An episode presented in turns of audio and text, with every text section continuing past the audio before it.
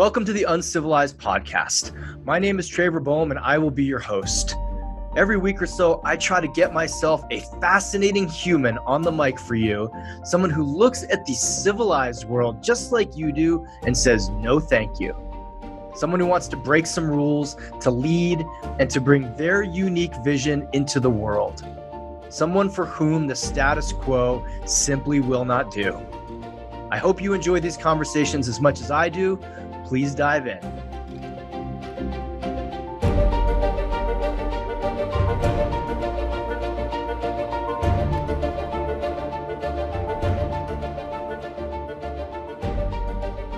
Hey, folks, welcome to another edition of the Uncivilized Podcast.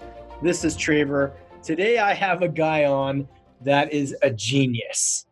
Very rarely do I use that word, but I have Jeff Brown coming on. If you don't know Jeff, he's an author, he's a speaker, he's in this the uh, consciousness space. Now, one of his more famous quotes is, "If you want to live a more spiritual life, live a more human life.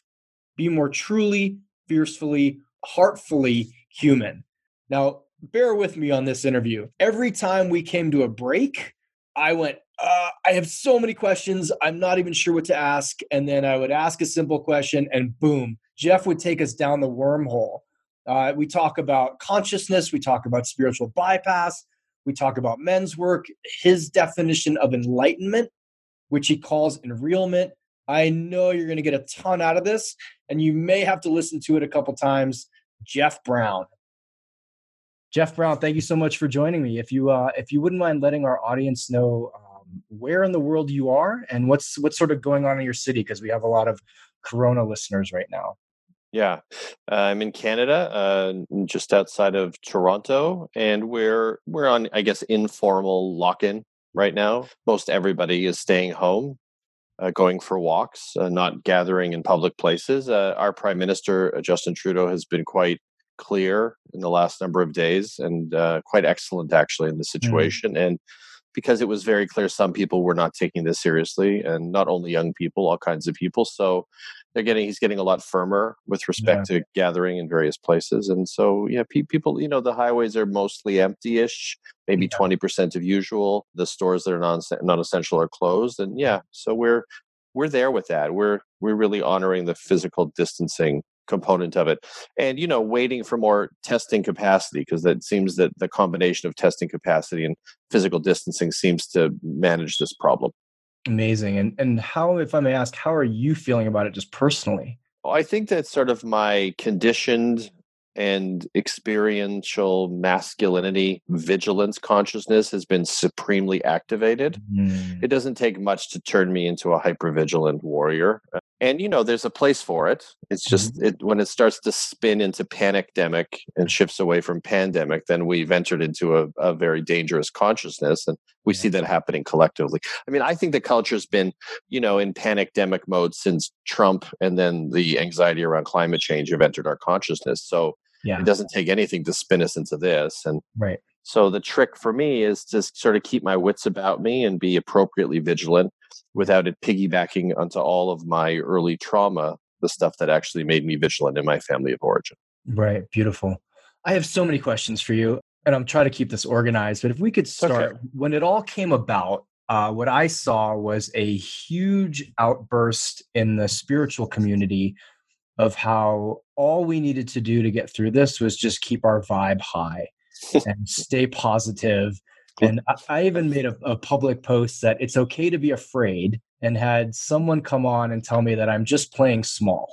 And so, would you mind sharing some thoughts on one, what is spiritual bypass? And yeah. why do you think the seeds are so ripe during something like this for it to blossom and explode? Well, they've been ripe for a long time, haven't they? You know, but John Welwood is said to be the one that created the term spiritual bypassing. Mm-hmm. And so I'm just looking for the definition of it in, in my book around spirituality. But you know, basically what it means is that you, you utilize this thing we call spirituality in order to avoid the unresolved and challenging aspects of the human experience. Mm. Sim- just put it in simple terms. Okay. Now, because I define spirituality differently than how we've been conditioned to define it in the patriarchal spiritual world, I actually don't believe that they're actually using spirituality to bypass it because I think spirituality for me is reality. So I don't think they're going anywhere spiritual. I think they're going somewhere just completely and utterly self avoidant without any sacred component. So let me just grab my definition of the transcendence bypass, which is essentially the same thing from grounded. The tendency to bypass reality through transcendent means, arising above, a heightened quest, an ungrounded flight of fancy. Common amongst those who identify themselves as spiritual, the transcendence bypasser has abandoned healthy detachment, floating off into the dissociative abyss until reality brings them back to the ground. The great mm-hmm. irony is that transcendence bypassers are actually the ones most controlled by earthly matters. Their addiction to the above is driven by their unresolved issues down below. They've actually transcended nothing. It's all still waiting for them on Mother Earth. So, of course, right now and during Trump time, is a wonderful time to write all kinds of spiritual bypassing angelic books. I wish I could write one. I'd be a giant best-selling author in 15 minutes um, because people don't want to be here, and they really, some people, they can't manage this. They don't have the emotional, energetic bandwidth to handle this. They haven't worked through their stuff, so it's piggybacking onto this, and they're completely flooded and overwhelmed. So they bypass. And the problem is, if they were just left all alone in their little world bypassing, it's fine. But they're the most dangerous people out there because they're the ones most likely to go out into the world, interact normally, because they actually don't believe any of this is real. And they think a perpetual positivity vibration is actually going to protect them immunologically from a dangerous pandemic. Mm, that was what was so frustrating for me on social media was actually no, stay home and wash your fucking hands don't just think positive right. thoughts as you flitter through right. And flutter through society. Bypassers don't have boundaries. The nature of a spiritual mm-hmm. bypass is to be, you know, this really delusional and ungrounded and unintegrated notion of oneness where there is actually no self to come right. home to, right? Mm-hmm. You know, it's like life without a center, as though that's somehow a healthy, integrated way of living in the world. Because, you know, the whole patriarchal spiritual tradition has been about bypassing selfhood, bypassing human story, bypassing your unresolved issues, claiming all of it is just an illusion, that you need to rise above. All of this delusional higher than thinking, which, and I use the language too, as though we're birds and not humans, is the mm-hmm. direction. You move towards the heightened absolute consciousness field you know, with Eckhart Tolle witnessing your pain body, and as though the witnessing of your pain body somehow evaporated. It didn't. You just become a meditation addict. It's like a drug trip, and right. all your stuff is still waiting for you and shows up in every single part of your life. So mm. it's dangerous, Traver. And, you know, when I wrote Grounded, I knew what was coming. I didn't know a pandemic was coming, but I knew we were in trouble as a species. And when you see this kind of ungrounded thinking, you now more deeply understand why we're in trouble. And is it because were were we in trouble because reality was getting so much more unsustainable, like on the ground of the things that we noticed that didn't jive, that were out of integrity, were those building to a point that we couldn't we either had to do something or leave the leave the building, you know, emotionally? Like why were we so ripe even before this? because I think the greedy patriarchal way we've organized reality, which may have served us in the building stages, mm-hmm. survivalistic consciousness, right? Trump's a survivalist. So, right. and the survivalists love survivalists. And, and but the movement towards a more authentic, inclusive consciousness has taken root. They can't do anything to stop it. You right. know, survivalists are like T Rexes on their last legs, basically, mm-hmm. and they know it. So they're going to grab as much as they can while they can because it doesn't work anymore. We're mm-hmm. destroying our capacity to live on this planet because of our ungrounded, greedy self-centeredness. And so I, I stand on the shoulders of survivalism. I have a lot of survivalism built into me. I'm, I'm both of these things at the same time, but it just doesn't work on a species-wide level anymore. It's the most mm-hmm. obvious thing. We have to work to move towards a more relational socialistic, inclusive consciousness in order to preserve the species, in order to be able to really see what's happening around us. See, for me, what I realized, for me, Tolle and Trump became the same thing. Mm. Because both of them, in the Tollean world, in the patriarchal spiritual world, in my opinion, this this whole construct was about mastery and this thing called enlightenment and this thing called awakened as opposed to awakened felt very similar to me to the emphasis on actualization and achievement in the patriarchal economic realms and the unconscionable mm-hmm. capitalist world. To me they're both leading us in the direction of being sort of super self-centered and not taking anything seriously horizontally outside of ourselves on an environmental level or on a relational level. Mm-hmm. and eventually if you do that for long enough you destroy everything. Right Right, right, right. So in your mind, if you could give us a quick picture of what would what would the shift look like, both in the spiritual world and then in the physical world of this in more integrated ideology or integrated idea well, we would call it maybe a conscious capitalism. So, you know, not every man for himself, but every man for humanity, as an mm. example.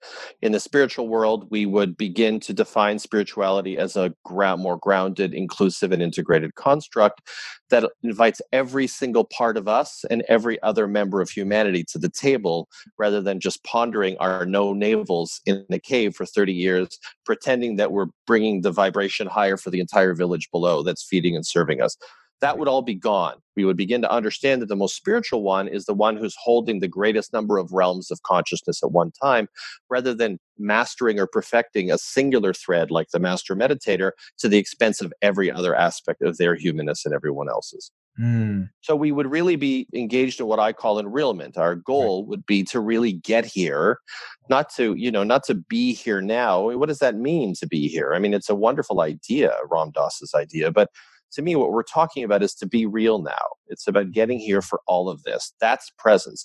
Presence is a whole being experience.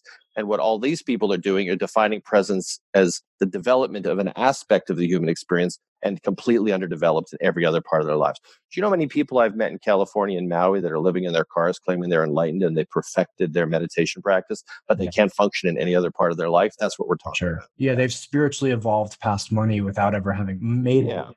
They haven't evolved beyond anything. Yeah, it's just it's a it's just dissociative. That's all it is. It's just a big load of bullshit. We've been being fed this lineage based load of bullshit about spirituality for centuries. There's billions yeah. of people buying this stuff, and it's not serving them because they're completely negating the embodiment practices and they're completely negating the resolution required of the emotional body and dealing with their trauma in order to actually evolve as an individual and a species. So, in your mind, you, and thank you for saying all that. I, I, again, I have a million questions that are flying by me at the same time. Cool. Uh, can you define enrealment for people who just heard the term and haven't read your book? Which, by the way, everybody go read this man's book. Read all the books. And secondly, how are you seeing trauma resolving, working with acceptance of, as opposed to denial of trauma, coming into this new picture? And are you seeing it because trauma therapy, the word trigger, men's groups, circles, shadow work seem to be on the rise? So, one, can you define enrealment? And do you see that, oh, people actually are yeah. moving towards it? Yeah. And then lastly, are do you get like fucking hate mail from the spiritual community on a oh, daily yeah. basis. Yeah, so that's that's part three. so let, us start with uh, part three, uh, which is listen. There's nothing angrier than an angry Buddhist. Okay, yeah, so raised by one. Yeah, yeah. All you got to do is activate their stuff, and it is wild. So, I have received probably thousands of hostile emails since Grounded Spirituality came out, and even before then, when I've been writing against this stuff, from people in the New Cage movement, from Buddhists, mm-hmm. from pseudo non dualists, because I go after the whole, I call the non dual movement not of Advaita but Avoida. So, you know, I've got language for their game. And so, yeah, it's gone on for a long time. And I've had to have certain protection measures in place in terms of location and where I am and all kinds mm. of things like that. Wow. It's just hard part of my reality. Yeah. yeah. So let me let me go back to part one and read a definition of enrealment from I have a on jeffbrown.co, which is my main site. I have a dictionary called the Enrealment Dictionary of my new terms and language. So enrealment, the idea that a more heightened consciousness is not all about the light, as enlightenment often implies, but is about becoming more authentically human, flaws and mm-hmm. all and more genuinely here in all respects shadow and light, earth and sky, grocery list, and unity consciousness. Enrealment is about living in all aspects of reality simultaneously rather than only those realms that feel the most comfortable. Our expansion is directly linked to our capacity to experience our spirituality in inclusive and authentic terms. We're not just the light or the mind or the emptiness or eternal positivity. We are the everything. It's all God, even the dust that falls off our awakening hearts. And then it, it goes beyond that, but they can check that out if they want on that uh, the mm-hmm. dictionary on the site. And, and your other question, which I think is a, a fantastic question, is uh, I think two things have been happening, and I think Trump has activated a lot of that. I, mm-hmm. I think there's been a larger and more significant movement towards spiritual bypassing in the presence of him because of all of the fundamental triggering that he does around people who are holding traumatic, unresolved material. Mm-hmm. So you'll see a lot more people buying angel books, Mm-hmm. A lot more people buying Hay House type books. Mm-hmm. A lot more people leaning towards like pseudo non duality practices so they can dissociate on some level. Mm. And then on the other side of it, which is the beautiful thing, you're seeing people starting to do all the somatic body centered work around their trauma that I've been writing about and wrote about in relation to bioenergetics for years. Um, and Al Lowen was my therapist. So somatic experiencing is on the rise, TRE is on the rise, core energetics and now radical aliveness are on the rise. And that's because I think the advantage to him, and I don't want to glorify anything about that man, but is that it pushed so many people up against their trauma, squashed up inside with it because of him as this profoundly intense triggering figure mm-hmm. that you're either you have a decision to make. You were either going to trip out and bypass, mm-hmm. or for a great number of people, you were going to actually decide, okay, now I've got no other choice but to do the work, and mm-hmm. I'm going to go into my body because that's the only way to do the work. Do you see that also happening right now with the virus? That so many people are locked down that it's either cool, I'm going to sit in my house and burn, burn sage and get high, or oh shit, I better figure out why I am so uncomfortable after yeah. not being able to drink for two days.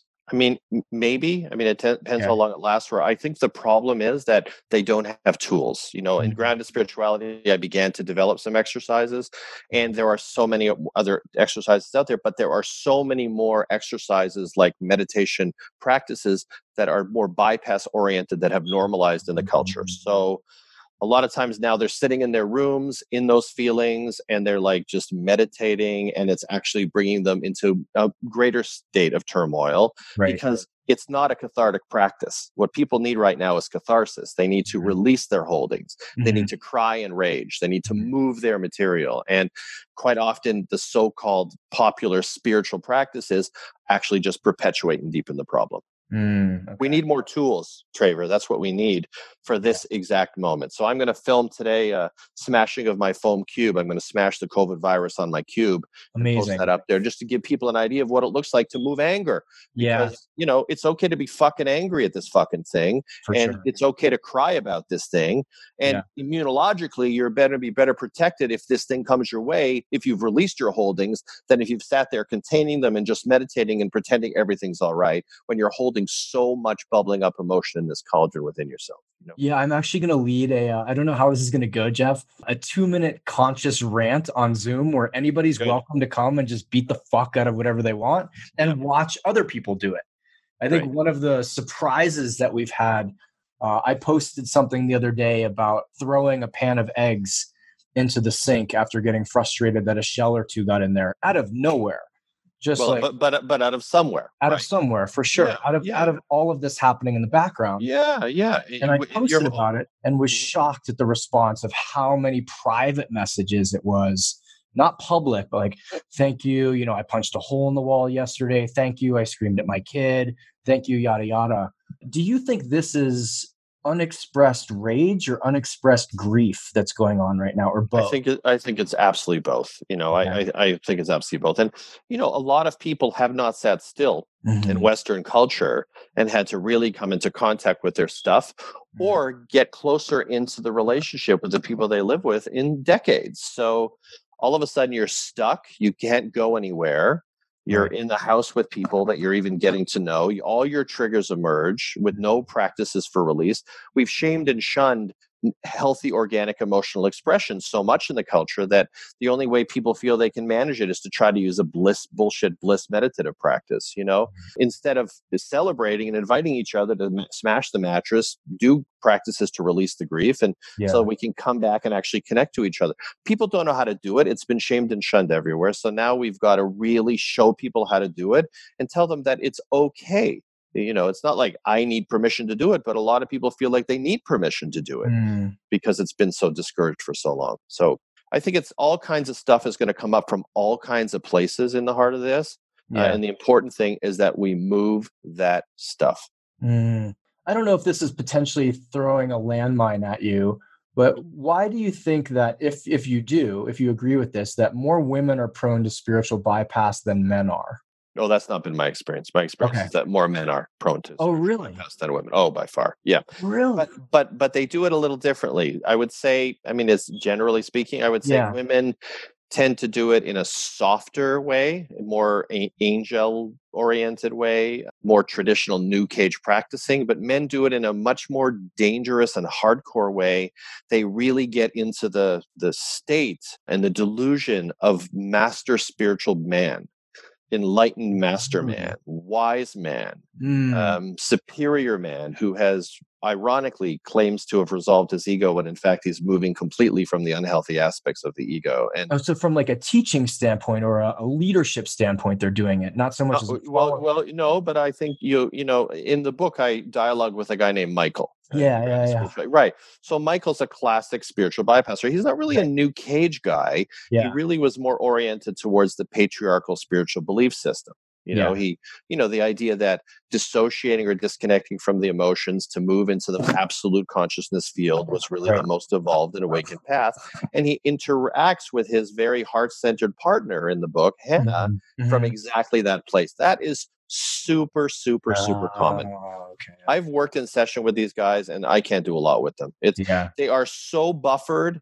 they are so defended and all of it is framed as some kind of a superior consciousness and they don't want to let go of that because if they do they've got to plunge right back into all that unresolved feeling stuff and they don't want to go anywhere near it especially if they've been doing this avoidance practice for decades and, and can you define buffered in this case? Like how are yeah they buffered? well it, be, it becomes like an egoic defense structure. So Mm, every single thing that comes in that could make them emotionally uncomfortable or have to confront their own issues there's an answer for it right? There's a there's a e- Oh. it's like egoic armor Yeah, ironically you know and this fixation in patriarchal spirituality on the mind is the problem is part of the game right? It's like you know the monkey mind term you know the Mhm. monkey mind term. Yeah, yeah, so i call it the monkey heart because my experience was the more i cleared my emotional debris somatically the more my mind calmed down and yeah, if I stayed inside of my mind and just fucked around and witnessed and tried all these practices, I could tame it, yeah. but I had to become an automaton to do that. The Mhm. mind wasn't the problem. The mind was a symptom of the real problem.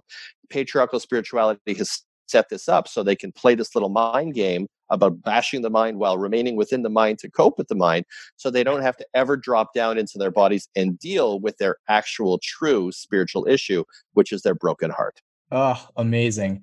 Okay, let's transition if we could, uh, since we were talking about men.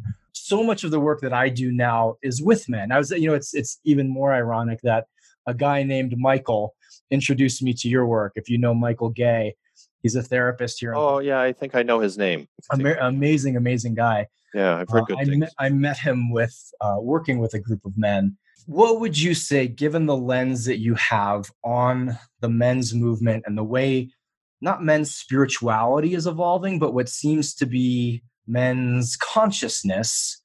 Are we moving towards more bypassing by engaging in a spiritual practice? You hear, you're hearing like men are finding their heart, men are opening up, men are great great consci- discovering consciousness.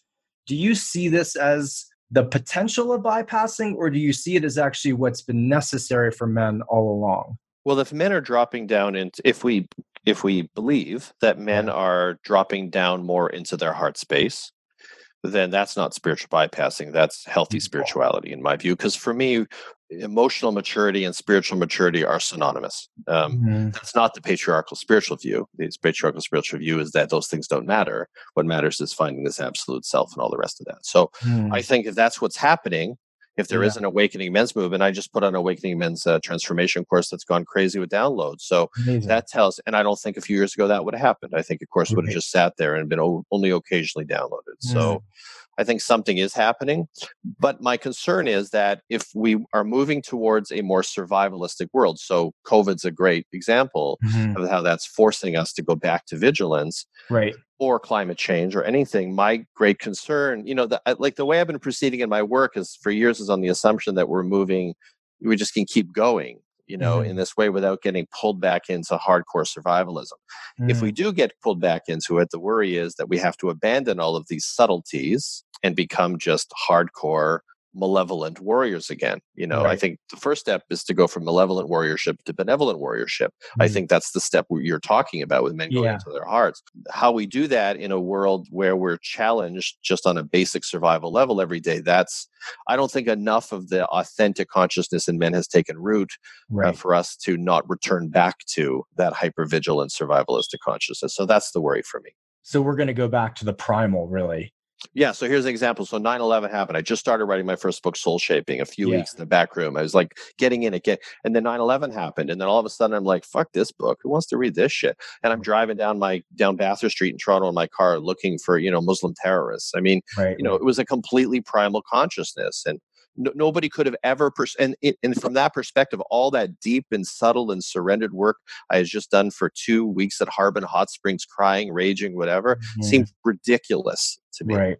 so this is our Yeah. challenge You know, I was just just maybe a day or two ago watched a video of uh, someone to put up of David Deida talking about men deeply engaging in their hearts, and I was like, ah, I just think most guys are worried about where they're going to get their paycheck next week. and they should be they have And- to take care of themselves and their families absolutely for I sure. mean, I mean, I'm a grounded spiritualist. So survivalism, I've been, you know, I've knocked on more doors selling window products in the last 30 years than anybody in North America. Okay. and I was doing that full time and then writing till three in the morning full time. So I under, I can't create if I'm worrying about money. I know that I'm that neurotic. 100%. So I get it.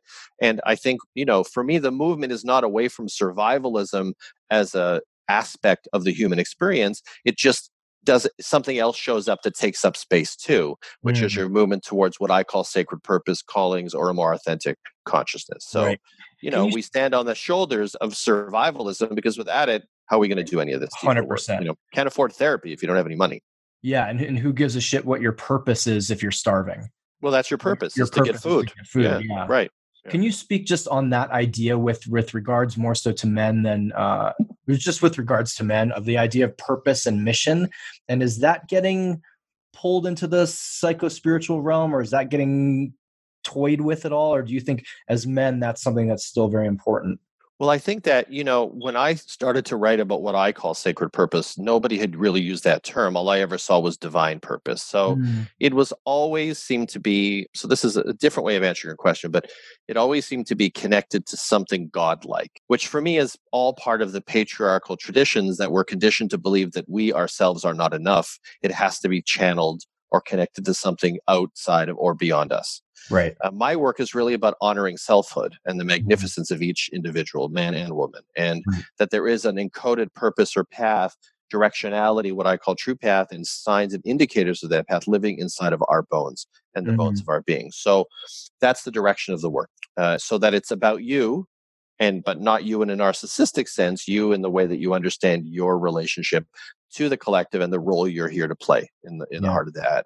But I do think that the term purpose has become, like the term spiritual, like the word enlightenment, has become watered down. It's, it becomes a branded marketing construct where nobody even. I've seen a bunch of people's books where they're talking about purpose. They're not really talking about what I'm talking about. They're Mhm. they're talking about it as a as a more generalized term. If you're not embodied, if you're not deeply present, if you're not deeply inside of your bones, you can't find or manifest your purpose. Mm, So all of these spiritual practices that nullify the individuated self and then talk about purpose, it's it's completely contradictory. right. Where you're gonna where you're gonna find it if you're not in your body? right. Because the information comes from your body, right? You know, you have an experience and you get like what I call a truth chill. It's like, oh yeah, that's an indicator of direction.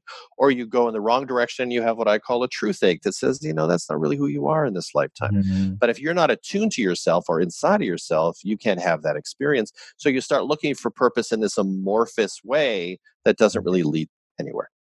Can, Jeff, can you talk to people who are putting purpose up against uh, reaction to pri- to child or, or prior trauma? Yeah. So so right now, How do you so, know the difference? so so I, I define sacred purpose. This is a great question. I define sacred purpose very broadly. So for years, people talked about purpose as your great calling or mission in the world, like to become Oprah Winfrey. Right. And I realized that my most transformative work around purpose was the emotional healing work. At this stage of the collective, we are carrying so much unresolved stuff. We are so bunked up with stuff. That's why love relationships are so hard because most people can't even begin to name their own stuff. And then they're stuck in a room with someone with their stuff flying around. So, Mhm. for me, right now, at this stage of human development, the most primary way to experience sacred purpose is to work on yourself your emotional healing is your purpose mm-hmm. and and that's what transforms the collective that's what brings the ancestry forward that's what heals the lineage and that's what gets you into a state or a place where you can actually figure out what your mission is and have the energy to utilize it when you're all bunked up with unresolved stuff you can't find your purpose inside and you don't have the energy to activate it or manifest it. So you've got to do the work.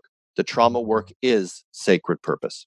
For people who have heard that term a thousand times but don't know what, quote, the work is, can you define it in your own language? Especially, yeah. I know I'm, I'm it's okay facing this a lot with men uh, because I work with them so much especially around it feels like that women have been doing this for a lot longer than we have and have more interest in their trauma more interest in their inner worlds and yeah. now suddenly the idea that men actually are traumatized is waking up into the male collective but can you define the work? Because i think it gets thrown around a lot. Yeah so i think for me the work is about developing an understanding of what you're holding. So it's not just about More pumping up the body, energizing the body.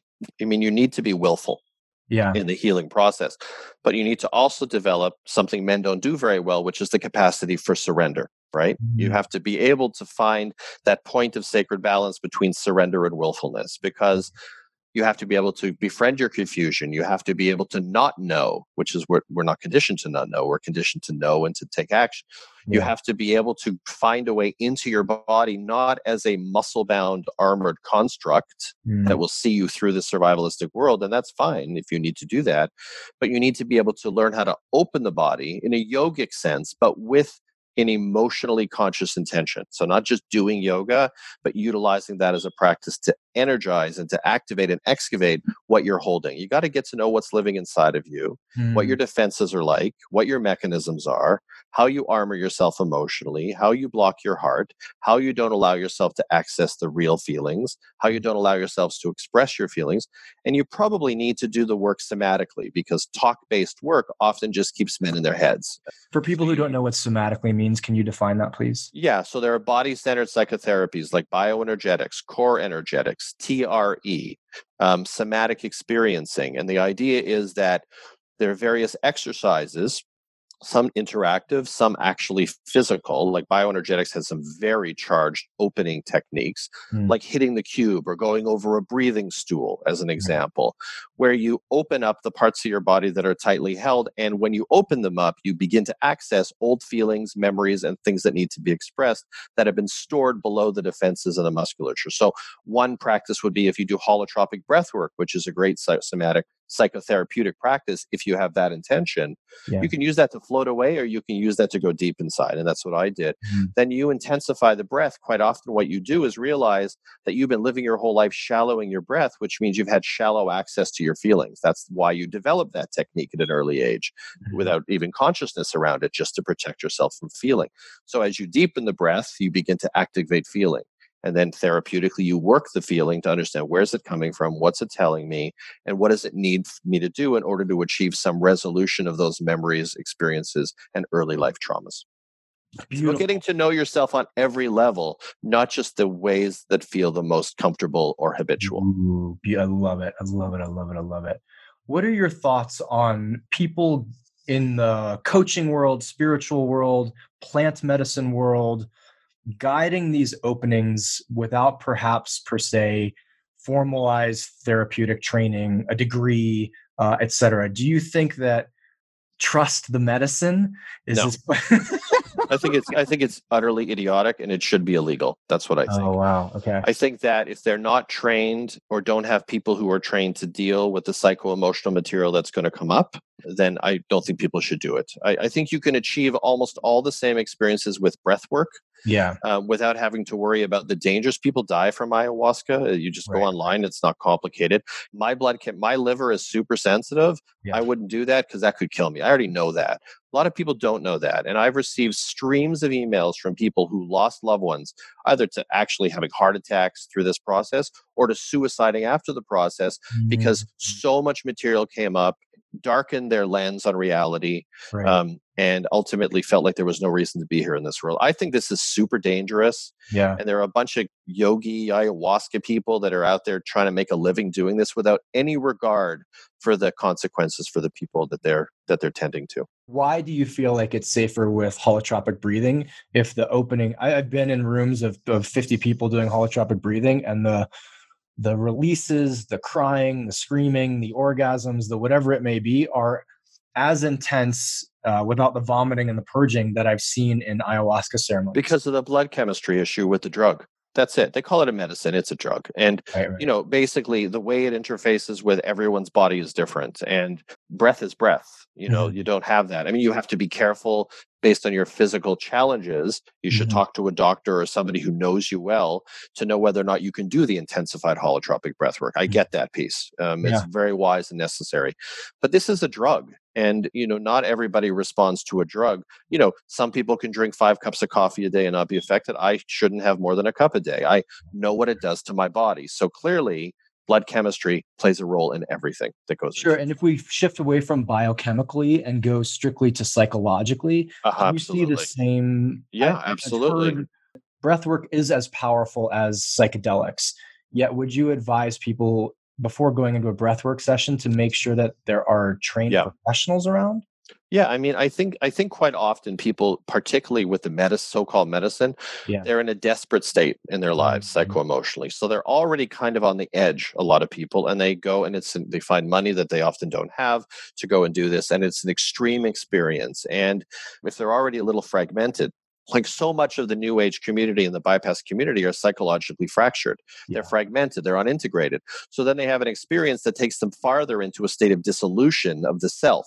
Right but they don't really have an established self to come home to. So I could do mm. breath work because I had a pretty sturdy self, even mm. though I was exploring the edges of that self. Mm. A lot of mm. people are going there without a sturdy self. And so, of course, they often do end up suiciding or going down very dark roads because these medicines, and again, depending on blood chemistry, affect them in various different ways. They have access to darkened states, visions, and imaginings. And then they're not in any condition or don't have the right therapist or can't afford therapy to come back into the state of reintegration. You have to be able to reintegrate stuff. But if there's not a strong enough self, there's nothing to integrate yet. And so they're just going in the worst possible direction, in the direction of the new cage movement, when what they need is something solid, grounded, and sturdy.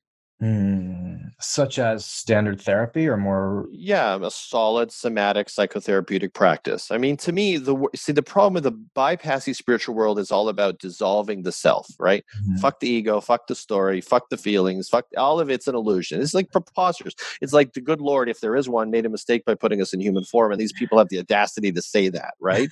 It's, it's, so like like what you're gonna tell me none of this is real? So what the fuck is real? It's right. it's utterly fucking preposterous honestly right. you know so i think the work to my work is to invite people to honor the self to mm-hmm. doesn't mean you don't have a misidentified aspect to the self sure. but a lot of the bypassers talk about misidentification as a way to get you to erode the self altogether no no no your story is your glory baby so you got to go back in that story and find the threads that are true and then the misidentifications misinterpretations that need to be worked through so you can hone clarify and reintegrate yourself that's the work of our lives.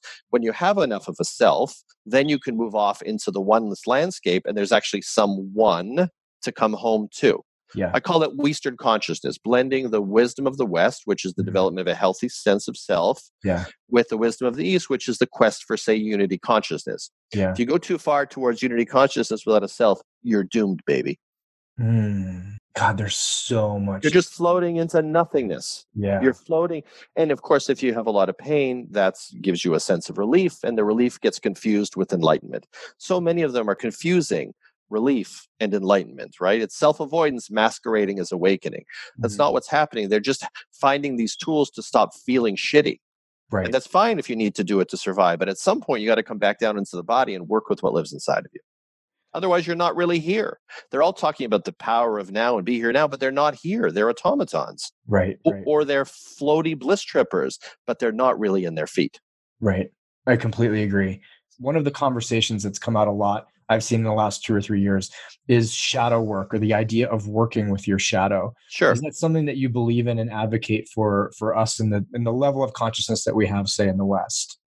Absolutely. I mean, I think that's the that's the work around the traumatic material. Yeah. So I think this. I mean, I think the narrative around shadow work, trauma work, is beautiful. Yeah. If they're doing real work. Mm. When it starts to become, I'm a trauma informed yoga teacher, but the whole yogic philosophy is basically patriarchal spirituality in in, in its origins Yeah. is really about the, getting away from the toxic body beast they're not trauma informed unless they're using the yoga as a the asanas as an excavation practice and then working the material that comes up in the room that would be trauma informed yoga and that's not what they're talking about so Uh-huh. trauma informed becomes a kitschy term shadow work becomes a kitschy term then you have all these unqualified ungrounded unintegrated people working with people who are in pain it's deadly dangerous you want to work with people who know what the fuck they're talking about Mhm. 100% agree. One of the things I loved best about your book was early on, you started talking about the necessity and clear lack in, in the Western spiritual model of the divine feminine. Yeah. Can you speak about why we've kept that out, patriarchal, whatever the word is, patriarchally? And Yep. do you see it coming back in? And how do we usher it in more as a community and as a, a culture? Well, I think this is the movement away from patriarchal constructs generally, is the movement towards uh, more of a sacred feminine or divine feminine uh, way of being, which Mhm. is more feeling based, more earthy, and more relational. You know, patriarchal spirituality I didn't want to do that. Uh, fucked up guys. You know, the way I think of it is like it's like a little when you're a little boy and you get caught like with your hand in the cookie jar. So what do you do? You reach for like the Captain America shield and you go, I am Captain America. That's the entire spiritual community. Okay. That's the whole spiritual world right there. So that's my belief. And, you know, and that's all they're doing. It's all, and then they put on the garb and the clothing and they have all the practices and then they control you with lineage and you're not into lineage. It's all a big masked game. It's all a big story. And the women have been the wise ones from the very, very beginning. They mm-hmm. understand that the world of feeling is the only world that really matters. And and they know that they've been dealing with men forever, and I've been one of them, who are absolutely determined to convince everybody, and particularly their own shadow, that they have transcended the human fray. You can't mm-hmm. transcend it, baby, until you're dead. And then I even don't know what's going to happen then. Right, right, right. So do you see that this do you see a resurgence of it? Do you believe like are we talking a time frame or a resurgence. I mean, I think that we're. I think the movement towards the therapeutic uh, experience is a movement towards the integration of the wisdom of the divine feminine, yeah. because it's an honoring of the significance of feelings, Mm, and it's honoring the- the okayness of being able to be where you are in your emotional life. And so I think, I mean, I think it's happening, but I think we need models. Like if you look at much of the work that Ken Wilber did, right? Wilber so much was about, you know, looking at all of these male, very patriarchal notions of spirituality and sho- showing, you know, he wasn't doing anything unique. He was just showing, showing the sameness of these stage-based models. Um, mhm. And, and the problem is there are very few spiritual models that are uh, oriented around the wisdom of the divine feminine. And that's what we need desperately. We need practices. We need traditions. We need Mhm. new models and frameworks. And I say that in the background of spirituality and the call to action that this is the only thing that's going to save us so that we start defining spirituality in a broader way Yeah. we give people the opportunity to explore different versions of spirituality because most of what we're calling spirituality now you go from one nondual teacher to another it's almost always the same thing with a different face Right. we need new embodied spiritualities that start from the ground up that are about embodiment or about honoring feelings and stop finding sacredness only outside of the challenges of the feeling life Mm, it's happening but it's happening slowly but as the patriarchy crumbles and that's what's Right. happening because it's not Right. serving us as a species it has to happen Yeah, my wish is that this virus just shines the mirror up to just how unsustainable and fragile systems were across the board from political systems to financial systems to our own health systems to city economic systems to like, oh, wow, we have 50,000 homeless people living on the street. That's unsustainable. To thus Absolutely. ushering in a huge space for, like, for lack of a better term, because I know this is trite, but the heart we have been dealing with the mind and you know with the epistem of progress in the west the cock we've got like we're gonna just fuck this thing till it grows and then if not we'll out logic it or we'll try to logic Right. our way through it right this area the heart area has just been like um, what about me i'm hoping that you know knock on wood the collective of people having to like my neighbors had a fire the other night people sat around at a safe distance and told stories that nice. wasn't happening yeah. three weeks ago. Uh, so, so this is the problem. I think. I think you know. I think Baby Donald knows all of this, and he wants everyone back to work. And because and not just because all the conservatives want to keep making money off the people and he yeah. does too but because i think they know that if this goes on too long people are going to realize what kind of a bullshit system they got themselves trapped into all of us mm-hmm. and and then there's going to be wild roving tribes of people that are going after wealthy people and realizing they've been completely fucked with by the billionaires and not just on a bernie sanders level in their hearts but they're going to actually take action so and they're going to realize this whole system doesn't work. I mean, when when one percent of them own ninety percent of the money, and they made all their money off the people, this thing is all insane. When people mm-hmm. don't have money for rent, when so they want them back to work, so they'll feel relief that they have money to pay their rent, and then they'll forget that the system overall is completely fucked up. Mm. So he, so in a way, if we wanted to evoke the most profound levels of change, we need this thing to go on for a lot longer before people can go back into the world. So they reach a stage yeah. of frustration and clarification and realization, and they realize just what this patriarchal system has done to them. Yeah, and I, it's but he's not going to let it happen. Yeah, I was gonna say it's a really unpopular idea. I've said the same thing that God, I hope this goes on long enough that it's it hurts enough that people actually look deeply into how how flawed the system is like a, a relationship that if you break up and then three weeks later get back together you know you forget that like oh wow you know we actually didn't do the work. None of us went to therapy. We didn't go right. get our shit addressed. Now we're back in this bliss period of everything's amazing and it's a honeymoon. And then a year later the whole fucking house gets burned down and people are cheating and shit's getting thrown in the streets. Yeah it's a very tenuous tenuous time what would you love to see amongst small group or let's just go individual to small groups of people? Because that seems to be where the, the real like we can't gather. We can gather online but we really can't get a thousand people in a conference and say okay we've got we now know there has to be a shift. You all run businesses. Go forth and, and change the way the, the model is. What would you like to see on an individual level just personally and then on a small group level as well you know, I mean, right now I'm just on an individual level. I'm just, I feel a lot of empathy for people. Uh, um, so many people live in our world without enough money, uh, no money in the bank, you know, going, living from paycheck to paycheck, just trying to survive. And so, just on a very individual level, I want this to end for their sake. If they're able to, you know if they're if they're for whatever reason because of how they're organized psychologically or because their circumstances are a little better if they're able to use this as an opportunity to get more deeply in touch with their unresolved emotional bodies and actually mm-hmm. find a way to do some work in the heart of this space i think that would be a beautiful thing but I, you don't want to push people to do that work and go back into re-traumatizing cycles if they're in a state of panic. Um, it's it's really not the healthiest recommendation. They just need to ground and stay intact and survive, and all the rest of that. I think the small group piece is kind of what your description was really beautiful. I see it happening online. Mm-hmm. I see it even happening in my community where people are finding a way to connect on a deeper level. And and you know, when you remove all the distractions of the day, all we are is just these bare bones humans worried that this plague is coming to get us. And right. you know, sometimes it can bring out the most vulnerable and connective aspects of us. You know, I wasn't well this winter. I had a challenge, mm. and it brought me into contact with people that I had unresolved things with, including my best friend, and we've now reconnected. So beautiful, beautiful things can happen happen. Um, yeah, I've noticed just even on my own phone of how many people have said, "Hey, it's been eight months, a year since we've caught up. I got nothing to do this week. Let's FaceTime." Yeah, and just right. and I yeah. get that we can't have eight hours a day of FaceTime and we have eight hours a day of work, and yet I, I truly hope that people are to the best of their ability and potential uh, and I do have, as you said, an enormous amount of empathy, especially coming that the end of the month is coming right now.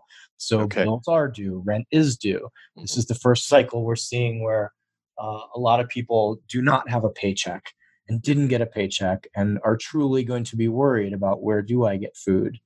Where do and, and in the U.S. medical care, you know, I mean, this, you know, I live in Canada, so we all have we have free Medicare, and it may not be on the same level as some parts of the US for those who can afford private medical coverage, but you know, it's really seems to me entirely inhumane that any country in the world should have people anxious about how they're going to pay an overcharged medical bill. I mean, it's you know what what's a grand here in the system is fifteen grand down there, and right. how how can working people afford it? And I just think this is utterly inhumane. We need mm-hmm. to make our capitalism more conscientious and humane, and that's really the necessary step. And I think this is already revealing that, and yeah. is going to reveal that that it's enough of this nonsense already. You you can still thrive economically as a society while making sure everybody's taken care of in terms of medical coverage. Yeah, I agree with you. That's it. Uh, it's just I, as a Canadian, I can't imagine what that anxiety would feel like, but I, it's got to just be horrific, you know.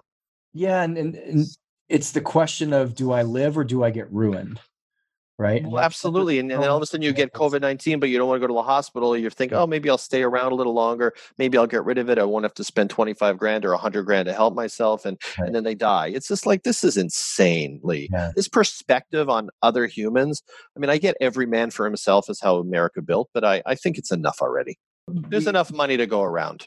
I agree with you. We haven't gotten to the point where we've realized that what worked and got us to a certain place is we can honor that and say that was amazing. amazing. My grandparents lived a very different life than my father did, and now oh, we have the prosperity and we have the consciousness, right? right. And perhaps right. we can pull back. The, like that might have worked on an entrepreneurial level to create the anxiety you needed to create product and get going. And I get that. Yeah. But now there's enough money. Right, right, right. Completely. America's so the richest country in the world. They got all kinds of crazy money. So they can make sure everybody's taken care of and and the billionaires can still stay billionaires. They can still mm-hmm. make a lot of money. Mm-hmm. They'll find a way. You know? and besides, they're billionaires. They don't need to work anymore. It's all ridiculous.